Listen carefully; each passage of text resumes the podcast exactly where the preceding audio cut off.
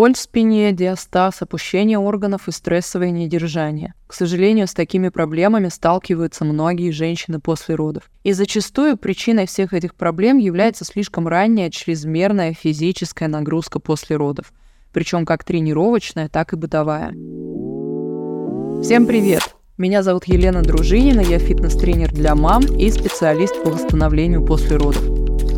Более пяти лет я помогаю женщинам оставаться активными и здоровыми во время беременности и легко восстанавливаться после родов. Это мой первый подкаст, и я очень надеюсь, что он вам понравится. Я знаю, что многие мамы любят слушать подкасты, пока гуляют с коляской или занимаются домашними делами. Именно поэтому я решила наконец освоить это направление и поделиться своими знаниями в формате аудио. Это первый подкаст о восстановлении после родов, и наша сегодняшняя тема – раннее восстановление. Как помочь себе в первые два месяца после родов. Беременность и роды позади. Вы с малышом дома, значит самое время позаботиться не только о ребенке, но и о себе. Послеродовый период длится 6-8 недель. В это время в организме женщины происходят огромные изменения – эти изменения не менее значимы, чем те, что происходили в твоем теле во время беременности, и не стоит их недооценивать. В первые недели после родов организм матери очень уязвим, и любая неправильная нагрузка может тебе серьезно навредить. Поэтому не спеши приступать к тренировкам или слишком нагружать себя бытовыми делами. Сон и отдых. Твое тело хорошо поработало в беременности роды. Поблагодари его и дай возможность отдохнуть и восстановиться. Спи и лежи вместе с малышом так много, как это только возможно. В первые две, а лучше три недели после родов стоит больше лежать, чем ходить или стоять. Твои внутренние органы сейчас находятся не на своих местах, матка все еще тяжелая, а связки ослаблены. И если в этот период ты слишком много находишься в вертикальном положении, повышается риск растяжения связок и опущения органов. Поэтому избегай бытовой работы и долгих прогулок, даже если ощущаешь бодрость и прилив сил. Не нужно устраивать дома генеральную уборку или ставить рекорд по пройденным с коляской шагам. Гормоны окситоцина и эндорфина создают ощущение бодрости и желания двигаться, но твое тело все еще ослаблено. Больше лежи и отдыхай. Бандаж. Сразу после родов внутрибрюшное давление снижено, мышцы тазового дна и живота очень растянуты, а органы смещены. Поэтому врачи часто рекомендуют носить послеродовой бандаж. В первые 5-7 дней после родов э, нужна дополнительная поддержка для мышц живота и спины. Бандаж поможет тебе в профилактике таких проблем, как опущение внутренних органов и диастаз прямых мышц живота. А, важно не затягивать бандаж слишком сильно. Эффект должен быть не утягивающий, а именно поддерживающий. В противном случае можно больше навредить себе, чем помочь ведь мышцы тазового дна ослаблены после родов, а внутренние органы, стянутые бандажом, еще больше могут сместиться вниз. Выбирай широкий бандаж, который будет располагаться от нижних ребер до тазовых костей. Так вероятность, что живот перетянется, будет гораздо ниже. Примерно через неделю после родов можно постепенно отказываться от бандажа, давая своим мышцам включаться в работу. Упражнения в положении лежа.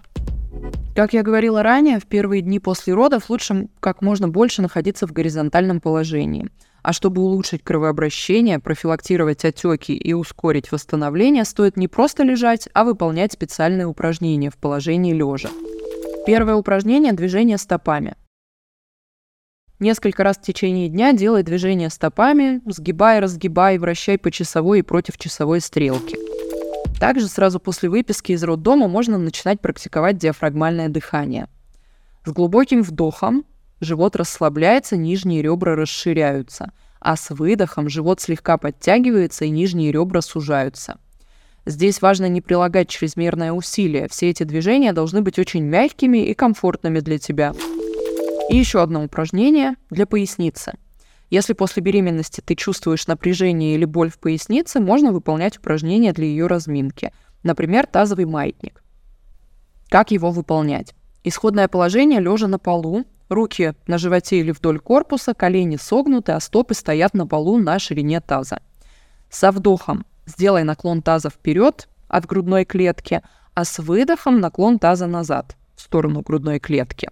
Выполняй это упражнение несколько раз в день по 8-10 повторений с небольшой амплитудой. Дискомфорта и боли в пояснице быть не должно. Запоры. Запоры очень распространенная и очень неприятная проблема в послеродовом периоде.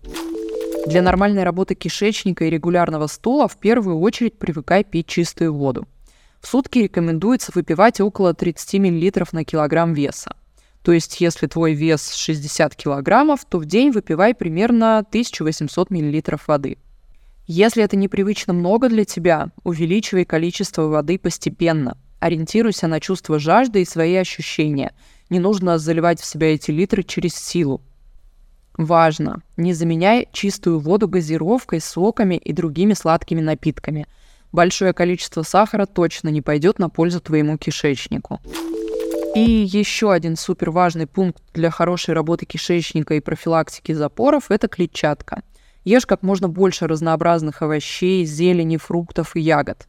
Только вводи их в рацион постепенно, чтобы избежать аллергии у себя и малыша. Клетчатка является пищей для полезных бактерий, живущих в нашем кишечнике, а также помогает формированию каловых масс и своевременному избавлению от них. Если клетчатки недостаточно, кишечник просто не может работать правильно. Так и появляются вздутия, запоры. Добавь источник клетчатки в каждый прием пищи, и уже через несколько дней ты заметишь значительные улучшения в работе своего кишечника и самочувствия. Пей воду, ешь овощи и зелень. Бытовая безопасность. Последствий для тела женщины у беременности и родов достаточно много, но их можно избежать или минимизировать. В основе профилактики неприятных осложнений лежит не только отказ от ранних чрезмерных тренировок, но и соблюдение бытовой техники безопасности. Поднимайся из положения лежа только через бок, подставляя руку. Подъемы корпуса вперед, как при упражнениях на пресс, повышают внутрибрюшное давление и могут привести к диастазу и опущению органов. Не поднимай ничего тяжелее своего малыша, но и ребенка поднимай правильно, с прямой спиной и на выдохе. Обязательно за счет силы рук или ног, а не за счет спины. Твоей спине и без того хватит нагрузок. Береги ее. Ходьба. Через 2-3 недели после родов можно добавлять нагрузку. Пешие прогулки. Вообще ходьба – самый естественный и доступный вид активности для любого человека и один из немногих безопасных видов тренировок для новоиспеченной мамы. Пешие прогулки дают мягкую нагрузку на все мышцы и улучшают кровообращение в теле, а значит ускоряют процессы заживления и восстановления. Начинай с коротких прогулок и постепенно увеличивай время ходьбы.